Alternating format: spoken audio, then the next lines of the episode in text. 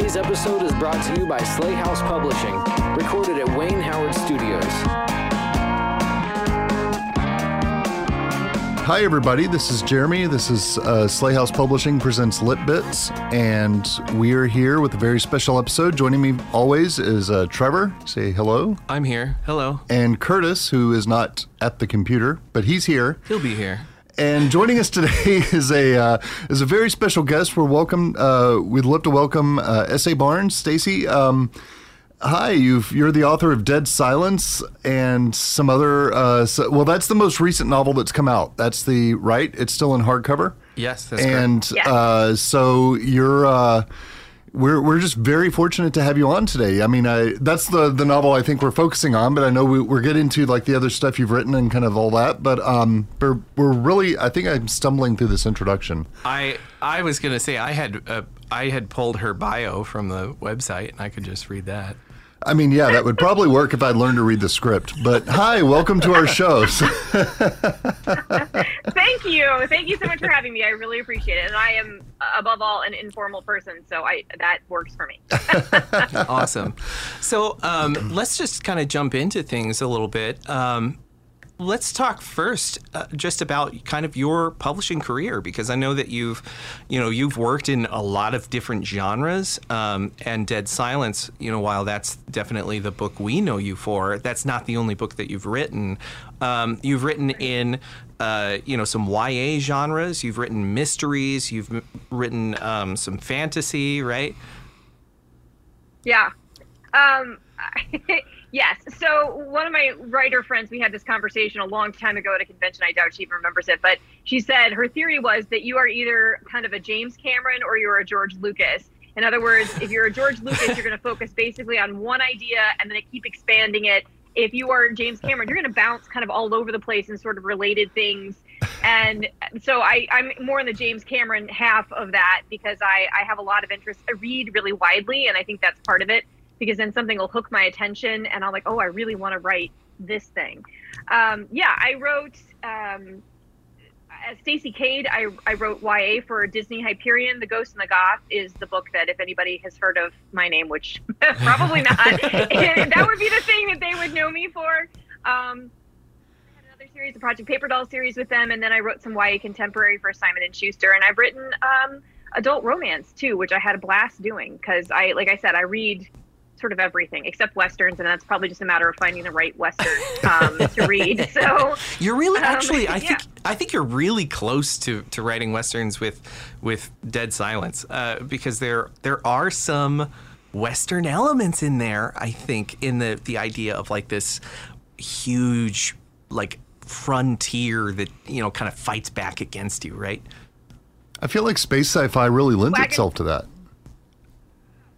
to the stars. I mean, that's kind of that's wasn't that what uh, Gene Roddenberry said Star Trek was basically. Mm-hmm. Um, so yeah, I mean, there, there probably could be. I just haven't. If I'm if I'm doing that, I'm doing it unintentionally because I haven't read a western or watched really a western movie uh, ever. So it, it is it is it is it is it is an accident, which. Um, is a lucky accident, I guess. so, yeah. Well, I know when I was um, talking to my partner about uh, you and your and your work, she was like really into discovering that um, not only had you had you written this space horror, but that you had also written you know some adult romance and you had written some other stuff. Um, and I think she every time she goes to the bookstore, she's constantly looking now for Stacey Kade. She's like, when are they gonna get Stacey Kade books in here? yeah, that's so nice. Well, she might be. Some of them, the oldest ones. I mean, The Ghost and Goth came out in 2010, so it's out of print. I'm going to put it back out as an ebook. Um, oh. So some of those are not easily accessible from a from a bookstore, um, but I'm I'm working on getting them back out because I've got the rights back on a few of them. Mm. So yeah, but I, I appreciate that that that sort of it's weird in publishing. Sometimes that diversity of interest can count against you. You know, like mm. people are like, "Oh, you aren't serious about this," or "How am I supposed to take horror from you seriously if you wrote people kissing?" You know what I mean? Like it's a weird, it's a weird vibe. But I'm like, I to me, there's little bits of every genre in a story anyway. It just depends on what mm. you emphasize. Yeah, uh, one of the questions that I kind of had for you was, you know, looking at Dead Silence, which I think is a novel that combines several different genres. You know, it's it's kind of hard to pin down exactly what Dead Silence is, not because I don't think that there's a cohesive vision for it, but because um, it it borrows from so many different genres. There's there's science fiction in there, there's horror in there, but there's also some romance in there. You know, there's Yep. also some some um, corporate thriller in there. You know, yes. well, so there's this story has a little bit, and I guess I should maybe before I even get into that, I should like describe it really quick in case there's somebody listening who hasn't read it. please. Um, Dead Dead Silence is science fiction uh, horror or space horror, depending on what you want to call it, and it is about a crew of people who are beacon repair team specialists, and they're out in space working on a communications beacon. Um, it is their last day on the job. They are going to be laid off slash fired, um, replaced with technology. Um, and as they're working on their last beacon, they pick up a strange distress signal, an outdated distress signal, and they decide to check it out. Basically, because um, Claire, who's in charge, doesn't really want to go back to Earth anyway, and it's a good excuse. Um, so they go out to check this out, and they find the Aurora, which has been is a space luxury liner, kind of like the Titanic, but in space. And um, it's been missing for 20 years. It was assumed destroyed, but here it is, looking basically whole. And you know, there's no sign of life, so they decide to try to claim it as salvage, um, which you know would give them enough money then to not have to worry about working. But of course, once they go on board to try to claim it as salvage, bad, bad things start happening. yeah. That's my quick like summary of it. I feel like Um, that's a great summary. Yeah, that's a terrific summary. Yeah. So I, you know, the thing is about this, I Dead Silence has a little bit of a backstory to it because I had been working as a YA writer for a long time. Um, and I had this idea in the back of my head, but I was working on other things. Uh, the market shifted rather dramatically, and suddenly Hmm. what I wanted to write for YA was not what was selling or being bought. So I was kind of in like a pivoting point and trying to figure out what the heck I was going to do. Um, and I had written the first 80 pages, and I wasn't sure, you know, like basically up to the point where um, Claire is getting that first uh, sculpture down off of the Oh yeah. you know thing hmm and and I sent it to my agent at the time. Please read this. I know it's way out in left field compared to what I have done before, but can you please just so basically I was writing it because I wanted to write it. Like I didn't go into it with Mm. any agenda of I'm going to sell this to XYZ company or I'm going to sell into this genre. It was just like I have this story. I really like all these pieces and I'm just going to see what happens, which is not usually how I do that because if you're writing um, with a contract, you're writing under a certain, you know, there are parameters, right? So uh, she she read the pages and got back to me and said, first you need to finish this, um, and second, this is. I thought I was writing sci-fi thriller. She's like, this is horror, and you need, you know, to finish it. so I was like, okay. So I didn't. I really did not. The things that are in there are in there because I enjoy them and because I like the pieces as they came together. But it wasn't. Um, it wasn't intentional. Like I guess I don't. You know what I mean? I just sort of wrote the story I wanted to write and all these things. Probably because again, I like a lot of different genres sort of wished together. Yeah. Well, I mean, I, but I think it works so well. I maybe it's just me because I, you know, like you, I, I just I'm constantly reading, and and I read, uh, you know, across a very wide variety of genres. You know. Um, and I, I think that what works for me about this book is is that all of the the genre elements marry so well together. You know, it, it feels like it, it should be intuitive. Like, of course, space horror works, you know, like because space itself is kind of terrifying. Right? Yes, exactly. Exactly. Yeah. And I think what confuses me a little bit, or, or maybe astonishes me a little bit about the industry, is that there's not more um, books like this. You know, like th- this feels so very singular because I think the industry for a long time has kind of been afraid of of some of this genre mashing that you do.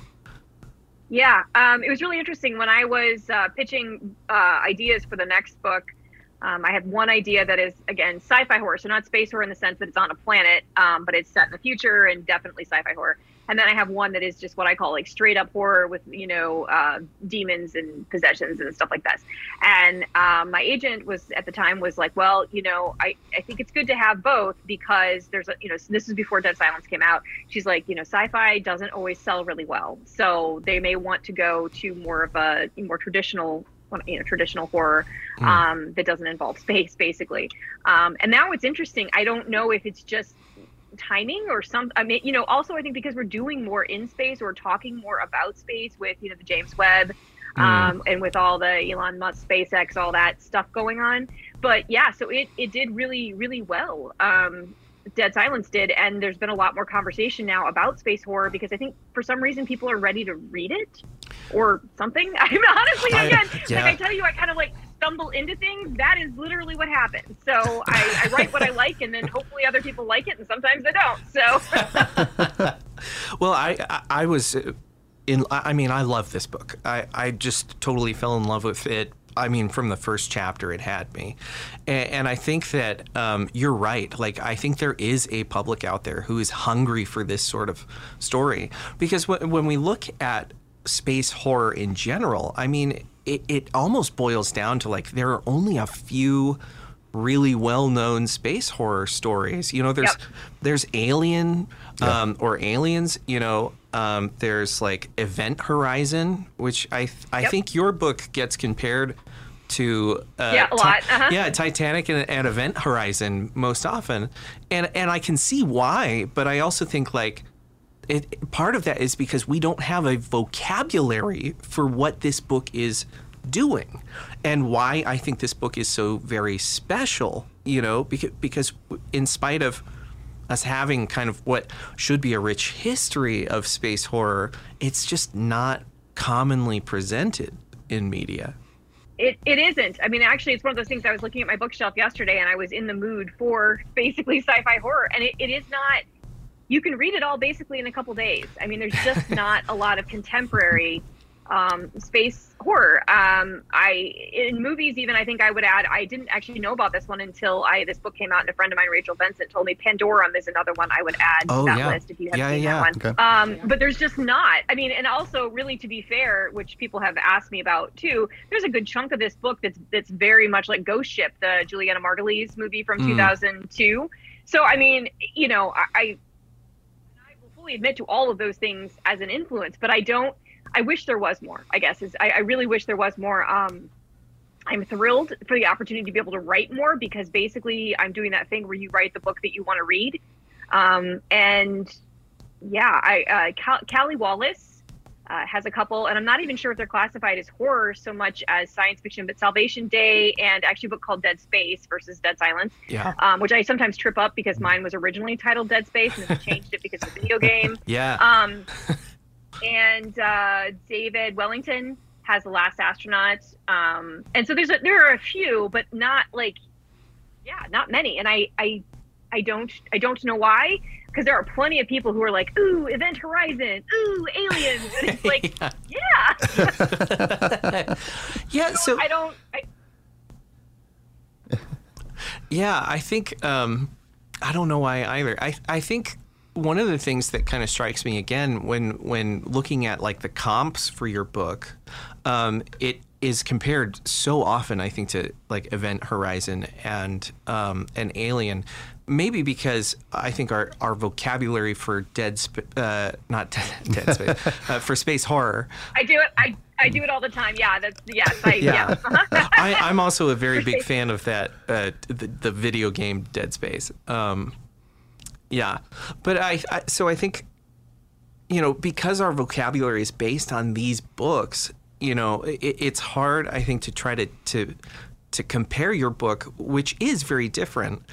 Um, how what what did you do to try to differentiate your story from you know some of the vocabulary that we see in like Alien or or or the you know the tropes that we see in like Event Horizon. Um, I, again, I think you're giving me too much. You're giving me too much credit uh, that I actually sat down and made deliberate choices on this versus entertaining myself. Um, so I, I, there were a couple things specifically that I did want to do. Um, one of the things that if we do have space horror, and I cannot think of the name of this nor who is in it, but there was one where they like were out somewhere. I- It was on a ship, and there was some kind of like little gooey alien thing, and then it got out and whatever. I don't know. It was something not that long ago, and I watched it, and I was like, you know, it's always scientists in a lot of these movies. It's, it's scientists, right? Mm-hmm. and i i'm kind of ti like i i'm not interested this sounds terrible because obviously i love science and scientists but i'm kind of not interested in that as much i'm interested in the regular people i'm interested in a future where You've got people who are just regular, average people who this is their job, and their job is definitely risky, but you know, this is what we do. And those are the people I'm interested in because I feel like that's somehow more relatable in a way or relatable to a larger segment of the audience i guess i should say. Um, so you know whenever i am choosing to do this I'm, I'm kind of writing it i'm always wanting to write from a perspective of someone who is out there just doing their job. They're not looking to make big discoveries. They're not looking to stop an alien invasion. It's just hey i got to get you know i'm punching the clock from nine to five. I got to get this done. Um, because that's that is more interesting to me. And i feel like that's probably what i draw on from both Event Horizon, because again, those people are, the they're, the the rescue team. They're not the the big mm-hmm. fancy scientists. I mean, the um, oh, I can't think of his name right now. I always confuse him. It's not Bill Paxton. It's uh, the guy from Sam Neill. Um, yeah. You know, I think he is a scientist, but everybody else is like, you know, hey, we're just here to go in and rescue people. Um, and the same thing with aliens. I mean, you're dealing. I think they're space marines. I want to say. Uh, um, yeah. So again, you're you're not talking about hi, I'm an astrobiologist who is you know here to study this strange life form, which I get, and I think that's. But I, I feel like that has been has been done so much, and I'm not as I'm not as interested in that story. Mm. So that I deliberately made a choice, um, and I really like I love stories that involve found family. So um, mm. not everybody in this family comes out okay, but it is horror. So, um, but I'm always interested in that and having a group of people who, you know, may or may not um, get along very well, but trying to pull together to do something. So I, I definitely took elements from all of those things um, that we talked about, Event Horizon Aliens, but I kind of wanted to kind of combine them in a different, in a different, you know, percentage or proportion, or you know, add some new stuff in there too. Yeah. I think that's really refreshing too. Uh, you know, I I really like um, Philip K. Dick, you know, the work of Philip K. Dick.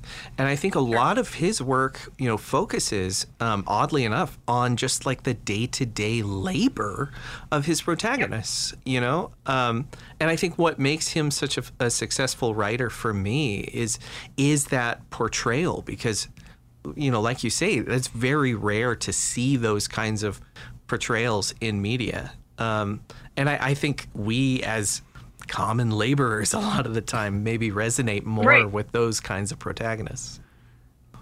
Well, because it's just like the, I mean, none of us are walking around going, look, I have the entire internet at my hand. You know, what I mean? we're just walking around doing our lives, you know?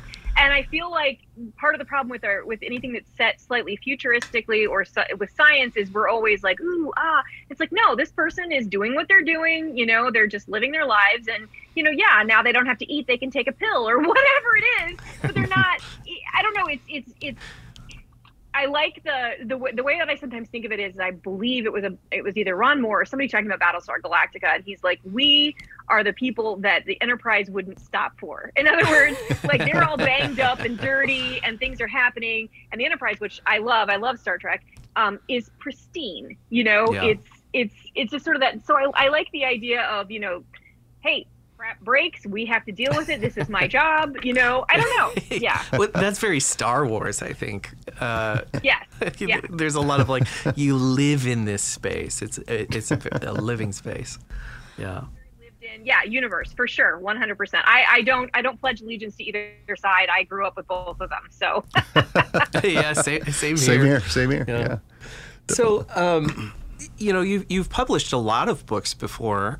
Um, and you've you've been kind of on both sides of the publishing angle. You've you've self-published some stuff before, um, and then you've also been contracted, you know, by some pretty big, uh, you know, production companies. So, um, ha- what would you say, you know, kind of characterizes um, being on both sides of this fence uh, with regards to your publishing? Well. I- to be clear, because I don't want to claim credit for something, most of the self publishing I've done has been around getting my rights back from a traditionally published book and then putting it out there. Mm. Um, the self publishing world is absolutely fascinating. Um, however, and I have thought about it for sure. Because um, there are certain ideas that, you know, that whole combination of things, people are like, well, it's neither fish nor fowl. It doesn't fit in here, it doesn't fit in there. We mm. can't publish it. And it's like, well, you know, that's one of the cool things about, you know, self publishing is that you can put it out there and then the readers can decide what it is or isn't, or if they want to read it. Um, but I am not a very fast writer, and to really, really um, make a difference in self-publishing you you have to be able to produce on a quicker level than i am capable of with Mm. working full-time and doing the other things so most of mine has just been oh i have this book the rights came back i'm going to put it out there so that because mainly from a selfish perspective because i want i liked the story and i want it to still be out there somewhere so um, i in general, um, at this moment, prefer uh, working with a company, working with traditional publishing, um, because I am not great at promotion. I am not great at at thinking outside of the writing box. I like to write stories, and if I could shove them under the door somewhere, like you know what I mean, if I could just lock myself in my little room, and I, I would do that. Uh, and I think as there's self-publishing offers such cool amounts of control and decisions and sometimes you, know, you think oh if i can make decisions then i think i don't i don't want to make those decisions. I'm not good at making those decisions. I always whenever they present me with a cover i'm like well what does marketing and sales think? Like what you know or is this going to make the book sell? Because that's what i want more than you know oh i like the color purple which i do but i'm not gonna you know? So i like working with a team of experts. I'm very grateful for their expertise um, because to me the most important part is getting a story that i love out to people um, and certainly self-publishing is a way to do that um, but i am i think not as business focused as i would need to be to do that on a more regular basis Yeah, uh, we certainly understand that as a small publisher. You know, trying to find avenues for for um, advertisement. You know, like really kind of Yes. getting your stuff out there is really difficult. Um, I think it it helps that there is such a a broad community. You know, I think if you Yes, yeah. if you find the community you you really want to be a part of, there are a lot of very supportive people out there. it has been really interesting um, so i have because i have written in a lot of genres uh, the horror community with dead silence has been very welcoming very welcoming very interested um, very uh, kind not you know um, yeah i mean it, it's just been a really good experience I, I had not experienced that in that same way i think mainly because when i was writing other things before i was writing sort of um, in a very crowded market at a very peak time for YA and for Mhm. ro- you know that type of romance that I was writing. So I, you know, I, I think it was kind of a combination of there is a welcoming community and what I what Dead Silence is is a little bit different than other, you know, than a lot of other things.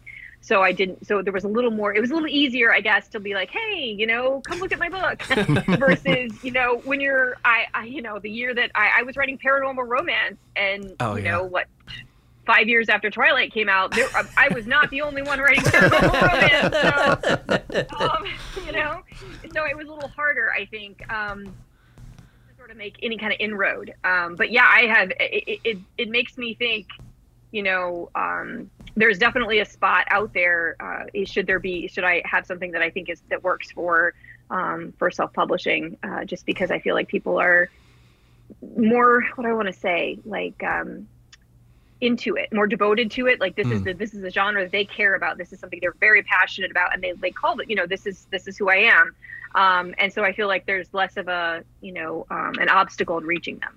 Yeah, yeah, definitely. I think they they are definitely very very hungry for that sort of thing. so, um, as both a, a writer and a librarian, you know, I think that you um, you straddle again, you know, kind of this this line between you know a, a very avid reader and a writer. Um, what are some of the things that uh, like are really cool about being a librarian? Um, well, just to be clear, I'm not. I, I work in a library, but I do not have my master's degree in library science. So officially, just so if there's any librarian watching, just so you know, I, I'm not. I'm not claiming uh, false valor there. I don't. I don't want that to be the case. Um, Can we- can but I do work in a library, and I love it. Sorry, go ahead. I was just gonna pause. Is there a lot of like fighting with librarians about like? Here's why. And i didn't really know this. I've worked in a public library and now in a school library for several years. And at the school they're not as worried about it at all. In fact the kids just all refer to us as the librarians. They don't know the difference. And by the time i explain it they've tuned me out and are busy tiktoking or whatever. Um, but especially so to get to be a, to be an official librarian you have to have a master's in library information and science. Right. and it costs a good amount of money and you generally speaking do not make enough money to really repay, like to, to easily repay those loans. So it is a massive commitment to do it. And um, so they're very in inside the library organizations, the larger li- library, like you know ALA and that sort of thing. Mm. There's a very much defensiveness of we need to protect this degree. We need this degree to be required because otherwise nobody's going to do it. Mm. I mean, there are arguments on both sides of that, which is, you know, if if you don't need it, do you really need, you know, that sort of thing. And I'm not getting Yeah. into that at all. But I just always try to clarify because I don't want a librarian to be like, you know, you don't have this. So there is, there is in fact, there is in fact infighting about that, and I just I always like to come out. I like to be honest, so nobody comes and tries to, you know, get me on Twitter or whatever. Um, scary. Um, yeah, I, I, do work in a library and I love it. Um, and I guess one of the cool things about, especially working in a high school library, when I worked in a in a public library, it was it was really interesting because the, I think the, the most valuable service that libraries provide now for public libraries is about access to the internet and helping Mhm. those who are not internet literate. Um, Mhm. there were people who are not that much older than I am who had worked in jobs like, say, for example, being a truck driver or whatever, and had gotten laid off and had no idea how to apply for a job because they didn't have the computer skills Yeah. because they didn't need them for their day to day. So I would come in and, you know, they, can you help me search for a job? Can you help me, you know, apply for a job? And I feel like that that gets overlooked a lot. I mean, communities value libraries provide communities with an incredible value that people don't really recognize. Um, on the on the book side, in working with a high high school, I love it because a they do not hesitate to tell you if something sucks, which is which is awesome. Including if it's your own book, they're like, yeah, it was okay. you know, but also, but they're they're very passionate about it. When they find something, they will tell everybody. I, you know, you get a lot of word of mouth. So if a book goes out, sometimes they'll come in, they'll be like, "Hi, I'm returning this, but I want my friend to read it." And the friend is there, so you check it in and then check it back out to the next person. so that is really neat to see. And I think I've had the joy a few times, not as often as I would like, of convincing a kid just just try it just try it i know you only read xyz but i Mm. think you'll like this please just try it and they come back and they're like yeah that was really good can i have the next one or can i have something else because i feel like just as sort of a philosophy as somebody who works in a library that there is a right book for every kid. Every kid can be a reader. You just have to find the right thing for them. Mm. um, and yeah so that that's that's the stuff i love. Or when they come back and they're like you need to try this miss k. And i'm like okay because yeah. So it's that's what they call me because my legal name is something else entirely. Right, right, yeah, yeah, yeah. I, I I love the idea of every you know there's a book for every kid. Um, I I worked in a library for for a, a summer. It was a, a hot summer. Um, it was a, a lot of fun, but but I've been around books, you know, kind of my entire life, and seeing people who maybe had not been around books their entire life was really eye opening for me, and and kind of formative in my education. You know, both as an educator and just you know someone who likes to read. Um, I I currently work with a lot of um, kids in college who are really underprepared for college, and I, think a lot of that comes from um, a lack of of literacy, and, and so I, Yeah. you know, I, I kind of wonder often about. Um, how can we how can we as people in this community this you know reading community um, help build literacy both in one another and in the people who maybe aren't immediately in our reading communities um, or who don't see it as like a strength, like like it's a weakness in, in their in their own. Um, like these kids that we, you and I both help, Yeah. and and both reach out to. So they, reading and literacy is not a strength of theirs. So how could we maybe help, you know, foster that and kind of build, make that a strength in them? I think is that what you're trying to? Yeah, I, I think so. Is you know, from your perspective, um, as you know, a high school librarian and as someone who has worked around you know people who are around books, you know, what are some of the things that maybe we can do, or or what are the things that you really encourage in trying to you know build up the the literacy of the people in our lives or the people that we see? I think um, well, there's a couple things. One of the things that I love about where I work is they have a program, and I and I don't remember uh, if there is a name to the program, and I think it's by Penny Kittle, I think is her name. Um, and she had this philosophy for high schools that I love, which is basically, hey, we want to teach people, we want to teach kids how to love reading, and so it's less about reading, you know, Huckleberry Finn, or less about reading, um, you know, War and Peace, and more about learning to love reading because that love will serve you better than being able to, you know, uh, you know, cough up bullet points about this classic book. So one of the things that they do is they have, um, which also helps us as a library because our circulation numbers are insane.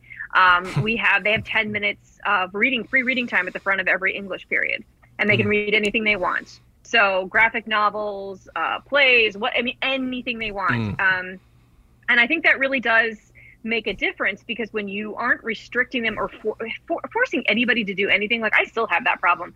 I don't join book clubs because I don't want somebody telling me, even if it's a great book, I don't care. I resent the fact that you were trying to tell me what I'm going to read. So, I, as a high school student, I can't even, I, I can't imagine. Um, and, and so I love that we do that. And I think the biggest thing with, there's two things with literacy. I think you have to meet them where they are in other words, mm. if hmm. they're reading graphic novels, then give them graphic novels and kind of like, you know, get them to love different kinds of graphic novels first and then sort of maybe inch them toward different types of storytelling. Mm. Um, maybe if you even need to do that, it doesn't matter. It's reading. Reading is what matters. Mm. Um, and the other part of it, I think, is understanding that um, the first step i think in getting somebody to love books of any kind is, is teaching them to love story and that story exists in multiple formats right? So mm. some hmm. people have a weird hang up about audiobooks. Oh that's not really reading. It's reading. Shut up. Just let them listen to the audiobook. It, it, it's you know so i try to talk to them like what i'm trying to figure out what they what scares me a little bit um, about the younger kids that i work with is when I try to say like what movies do you like, what TV shows, what stories, I'm trying to get at what kind of stories. And they're like, I, I don't. They watch like the little two second things on TikTok, which fine. Mm. Um, and there are some really interesting. My sister, um, who's a lot younger than I am, um, has shown me a couple things where people are basically like doing like little mini horror movies on mm-hmm. on TikTok, like in those like 30 second or minute videos where it's like someone's at the door. So if we can get that idea of story in multiple formats to younger readers, I think then you have a better shot of because then you can be like, oh, hey, remember that TikTok series you liked? Here's a book that's like that. It's a different format, but first you have to, mm. you know, um, grow that love of story. You have to have that there first in whatever format works for them. Meet them where they're at because yeah. forcing um, a book down their throat. I the thing that kills me with kids. I love this. They come in, they're like, oh, this sounds interesting, and then they flip to the back. They want to know how many pages it is. And I have never, I have to tell you, in my whole life, I have never done that with a book because if it's a story that's interesting to me, I don't, I don't care how many pages it is. And I keep trying to tell them, they're like, yeah, no, it's this one's 150 pages. I'm gonna take this one. I'm like, but you're more interested in the 300 page one. Well, yeah, but it's 300 pages. Oh, okay. I maybe... so there's just some there's some there's some there's some hills to conquer there, but yeah. I'm I'm laughing because uh, I'm in a competition with my partner right now. Um, we're we're trying to outread each other, and I don't I, I don't awesome. I don't know where this started. I don't know you know why it started. It I I do know why it started because I'm deeply egotistical and I have to beat her at everything. so, um, but but I started this this uh, you know kind of like con- faux contest with her, and she's beating me by like 150 pages today, and I am furious about it. So I'm I'm like constantly trying to find like all right, what's what's a quick read, something I can really rip out. I gotta catch up. Yeah. Well, you know, my, my wife wasn't a huge uh, reader, and then I got her involved in reading, and and the first thing I think one of the first books she picked up was like A Clockwork Orange by. Whoa! and she's like stopping all the way through it, like, what do these words mean? And I'm just like, get into the rhythm of the story, and you'll, you know, because you know, there's a heavy yeah. like kind oh, of yeah. dialect and stuff in there. And and she finally got into it. Now she's doing the same thing. She's beating me. She's like, "Oh, what can I read next? Have you read this?" And I'm like, "No, I haven't read that yet." And she's like, "Well, I'll tell you how it is." and she's. but again, I think it's just about finding that right, whatever that right. It's it makes me sad to think about, and I know this happens. I mean, heavens, there are children who grow up in houses, especially in my area, um, is very economically and socially diverse. Um, and there are people who don't have winter coats. There are certainly people who are growing up in houses without books. Um, Mm. And that kills me because I think that's one of the greatest predictors of, of people, of kids being willing to read or, or enjoying reading is seeing their parents doing that. Mm. Um, so that that's that's that's so hard for me. But I I feel like you know if we can just get everybody that one book, whatever it is, it's a different book for every person. You know, and I it'll make it'll make because I, I I don't even have I don't even know what that book was for me, but there is definitely yeah that's that's a mission for me when I'm working there. Yeah, I was going to ask you, uh, like, is are, are there books that that really work for you? I mean, what are the things that really animate you as a reader? I love voice. I'm a big voice person. It, it, you have to hook me with voice. I usually I usually prefer first person. Um, my off the top of my head, the thing that I love most recently is um, the Murderbot Diaries. Have you read those? Oh, by Martha Wells. Yeah, those Yeah. are great. But again, it's just the it's just the the voice. It's I, I love I love the voice. I I anything like that. I, if it's an interesting concept that makes me go ooh, you know, like oh that sounds really cool. Um, that that is really what's going to to get me. Um, and I like I like things to move. I like action. I like uh, you know I don't I, I'm not a big description person. Even as a writer, I have a I have a hard time with description. You might notice there's not a lot of description of people in my book because I'm kind of like yeah this way. All right, let's go. I go back at the end and add all that stuff in because I need to have it. But in my head, I'm more mm. interested in what they're doing and what they're saying than mm-hmm. what color their hair is. You know, mm. so.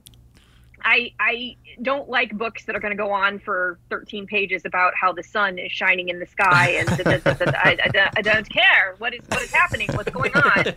So yeah, um, so I, I look for things like so I'm I'm I'm a bad like I'll pick up and read the first couple paragraphs and if, if it doesn't hook me then I'm like I'm on to something else. I don't care if there's been a couple recently. I belong to um, Book of the Month Club Mm. and um, and it's a lot of fun, but they tend to lean a little bit more literary compared to my taste. Yeah. And so sometimes everyone's like raving over this book, and I read the little sample, and I'm like, yeah, no, nope, nope. Sorry. I I- resonate with that a lot. Um, I I mean I, I do read a lot of literary. But I also read stuff that I think is a lot more genre. Um, I mean, Mm-hmm. for, for goodness sake, I'm I'm in a, a I'm reading every Star Wars book ever. Um, Oh, that's fantastic. yeah, and and it's real hit and miss. I mean, some of it's like truly, I'm like, I didn't even know Star Wars could get this good.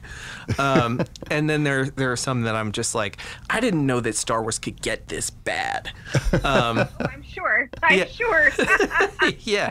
So, but I, you know, I, I kind of tend to, to mood read a lot. So, uh, you know, I, I never know quite what is going to catch me. I, I was up, um, I was up until 3 a.m. last night reading Sea of Tranquility um, by Emily St. John yeah. Mandel. yeah. Oh, it was such a wonderful book. It was so beautifully done.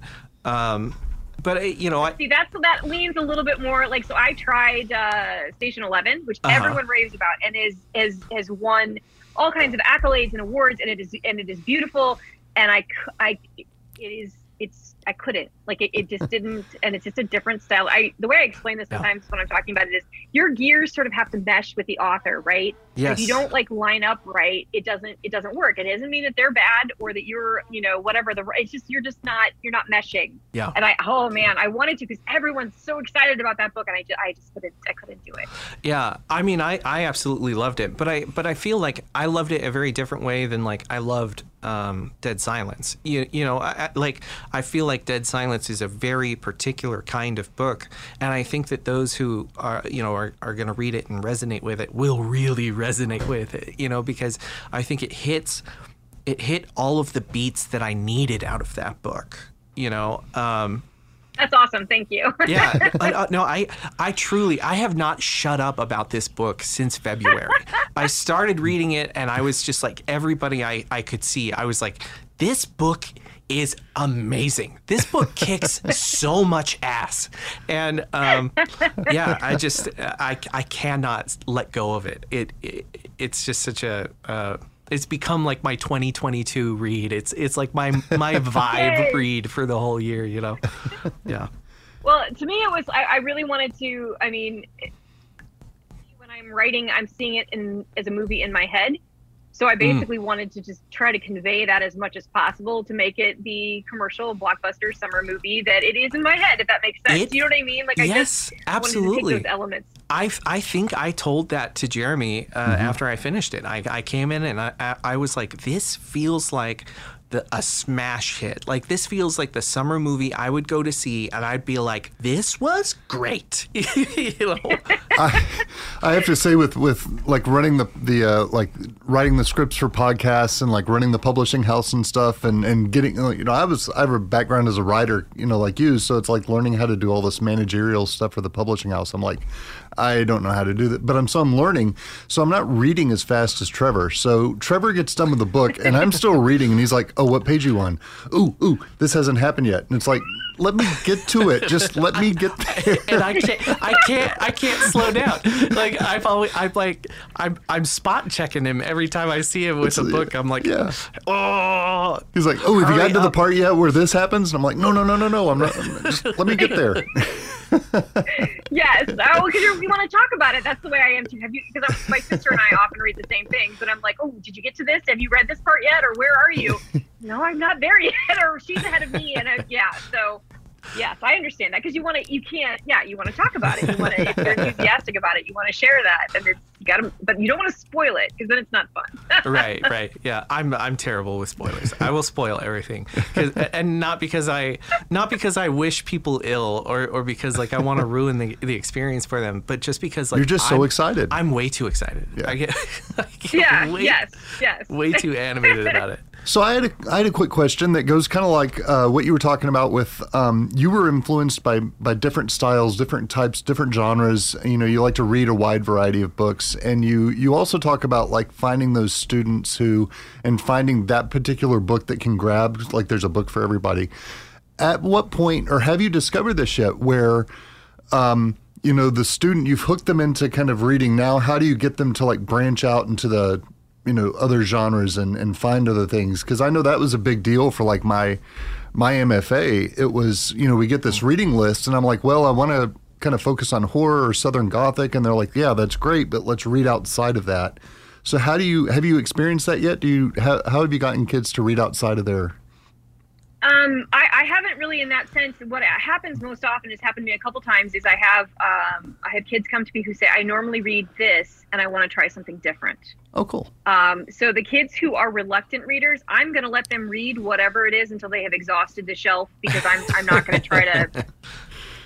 I, you know, I, I, I feel like that's one of those things where you have to sort of develop that sense, you know, on your own mm. about what you know when you want to try something different um, they also do at the school which i love is they have everybody do book talks so you know i'll go oh. in and oh. i'll talk about memoirs one day or i'll talk about you know science fiction or whatever and so i sometimes the kids will come up and go you know not from me necessarily but a teacher talked about this book and now i really want to try it even though it's outside of my so i think making them aware of other stories um, is good and if you can do personal testimony that helps um, but I also feel like, like I said, for reluctant readers, you just got to you let them do their thing because if they're reading, that's all I care about. Um, and then the kids who are, a girl came up to me and she said, I normally read romance, but I want to try something in horror. I'm like, okay. So my first thought with then is I want to find you something that still focuses on relationships and mm-hmm. still has the emotional aspect to it because I don't want it to be, I'm not going to dump you off in something that is completely not at all related because I, like I said earlier, I feel like every story has a little bit of every genre in it. Um, so I want to try to find something that is not a hard transition because then I, I feel mm. like if you can open that door, then they might be willing to go back um, another time. So to me, it's kind of finding that transition book that works for them based on their previous interests. So I'm hoping, I guess, that that more cross uh, like genre blending in, in books and literature will help people kind of branch out and discover. So like if they like, say, the romance, but there's a lot of genre blending with like romance and horror, romance and sci-fi, maybe they'll right. act like a gateway to get them into other types of mm. stories.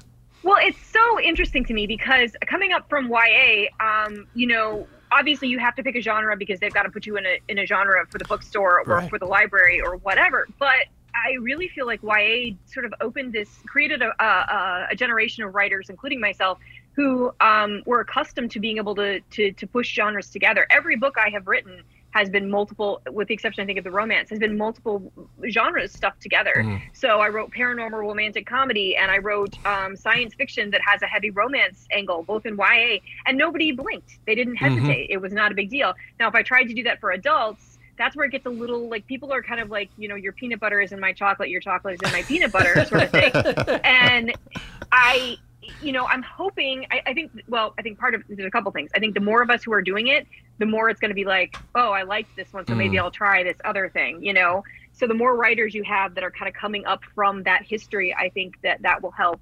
Um, and I think the more that those books, I mean, let's face it, publishing, you guys know, is is about sales. Yeah. So the more those books sell, the better more people are going to be like oh you want to write amish vampire romance okay let's do that you know like they you're blowing my mind right now. I, I, make stuff up off the top of my head you know i love like, it. Whatever. amish Although vampire romance. i want to read that now. I want to Someone, there is let's group let's it, i guarantee it. Let's guarantee group it. let's group write that. We're gonna we're gonna co-author that together. That's, i think that'll be fun.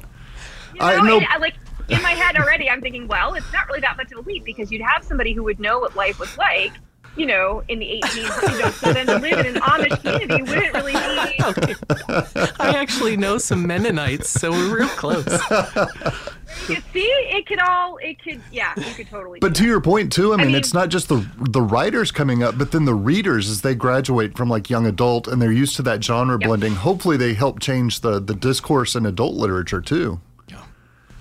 I would love that. I mean, I, I, think one of the things, and this is me speaking from a personal perspective, so I, I, am not casting stones or anything, but one of the things that I love about uh, YA literature or, or YA books when I was writing them, and now that those that, that group of readers has grown up is I feel like they have taken their love of what I'm going to like, you know, uh, character driven stories, personal, you know, um, so it's not about as much about like saving the world as it is about this specific person saving mm. the world. It's about whatever interpersonal communications or clarifications or conflict is going on within them, um, as well as this other plot. And I, mm. I, I love that, and I, I hope that I mean almost everybody that I um, debuted with in 2010 has moved on to uh, writing other things because mm. it's it's YA has changed dramatically as it should as it continues to grow. Yeah. So I'm hoping that we have taken the lessons that we sort of learned coming up that way and are applying them to the genres that we're writing currently. Yeah. Yep. And obviously, we hope that Dead Silence is uh, just a, a, smash hit, right?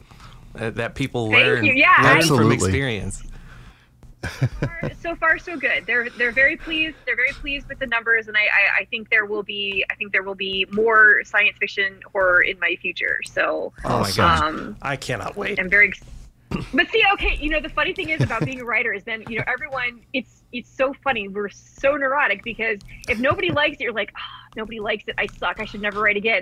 If people like it they're like yay they like it. Oh my god what if i can't do it again? Like there's no, there's no between. There's no in between. If you if you're doing well, you're like ah. If you're not doing well, you're like ah. you know, I, at this yeah. point in time, I think I can safely say I'm a buy it. You know, yeah. like, I'm, I'm ready for it. I'm Thank so ready you. for it. So, um, thank you. I appreciate that. And of you, course, anytime you want to celebrate like any kind of releases or any kind of information, let us know. We'll help spread that and share that information. Well, definitely, I will definitely do that. I should, I should have some information I, I just I, I not yet. I totally get it. Totally get I was, it. I was I was gonna ask if uh, you know the next the next question as we kind of start wrapping up is you know are there any uh, projects you know kind of on the horizon that you wanted to share or talk about? I am working on, as I mentioned, a sci-fi horror. It's set on a planet. Um, I it, I'm having fun with it. It's also driving me crazy, as, as the best books do, I guess. Um, and that one will be my next one, and I that's about all I can say about that. But I also have a couple other ideas that I'm really excited about that I have not started. One of the things is I, I so my, my sister worked as an editor uh, for Hachette for Orbit for a oh, while, and she's yeah. now running her own thing. And uh, I texted her, I'm like, has there ever been a book that discusses what we do with the dead when we live in space. Like if we're all on ships Ooh. and we're all on like space stations, you know, do we just disintegrate people? Do we send them out into space like they did on with Spock? You know, oh like what gosh. what happened? I don't know, but like, I am ready for that story. right? And I'm like, huh. and then you know, are we willing to? Are we far enough in the future that we're willing enough to be like, you know, um, oh, we don't. No one cares about being buried anymore. Everyone's just cremated. Like, is everyone willing to like get to that point? Or if they're not, how do we? How do we handle this? Like, what do we? What do we do? What does this look like?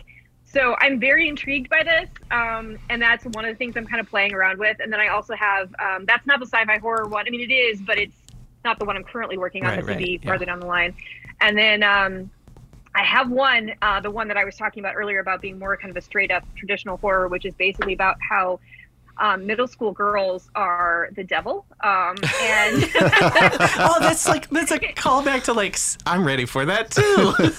Some 70s horror there. just you know the decisions that you make when you're 12 13 14 and how they can kind of haunt you for the rest of your life literally and figuratively. Um, so i you know i have a bunch of things that i'm really really excited. The problem is again i'm a slow writer so i'm like doing the best that i can but i'm like oh and i want to get this and i want to do that and then i want to do that and it's like okay. By the time i'm finally finished amish vampire romance is going to be what everybody wants and i'm not going to have anything. So i'm doing the best i can. I love that. I love that so much. Um, well, wh- where can people find you online? I am uh, most often on Instagram. Is I think uh, at author Stacey Kade. Um, but I uh, have a website which is uh, staceykade.com, S T A C E Y K A D E.com. Um, mainly because it was I didn't want to have if I have two of everything, I, nothing will ever get updated. So everything's kind of pushed under one. And I do visit Twitter, but I don't interact much there because, like I said, Twitter is scary. So and at Twitter, I think I'm just at Stacey Kade. Yeah. Uh, Twitter is scary. Twitter is scary. Yeah. Not as scary as Facebook. Facebook terrifies me. I keep to my own corner of Facebook, and everybody pretty much leaves me alone. I am on there, but I don't. I, I don't. No one really goes there anymore and Right. right. about politics, so I just sort of stay clear of that. Yeah. Icky. Someone once told me that um, Twitter has a main character every day, and you do not want to be the main character. And I have I've taken that advice to heart, so I just stay away from Twitter. Oh my gosh, I love that. Yeah. well, thank you so much for being a part of our, our show today. Um, it was so wonderful to have you here and to, to have a talk with you about your book. Um, if you want to find Dead Silence, it's it's out on bookshelves everywhere. Yep. Everywhere. second printing now, so there was some trouble finding it, but now there's a second printing that should Oh, be coming nice. out any any time now. So Oh my gosh, That's good news. That's even more exciting. And we are going to, uh, just a reminder that Sley House is going to be there at Stoker Con in a couple of weeks. Um, are you going to be there? Are, are you? I, I am not. Unfortunately, the school year is not over by that point. Oh, so true. I, I am Yes. I'm still otherwise occupied. But I believe Alma is going to be there. So um, Yes, she she mentioned that to me, and I was hoping that I'd get to go, but maybe next year. Hopefully. Awesome. Yeah. Hopefully. Uh, you know what? Whenever you come, we will be excited about it. We will. Yes. We'll bring I our books. you will, you will, we'll have books for you to sign. So Okay, well that would be awesome. Thank you, thank you very much. All right. thank you. I think that's the episode. That's the episode. Awesome. Thank you.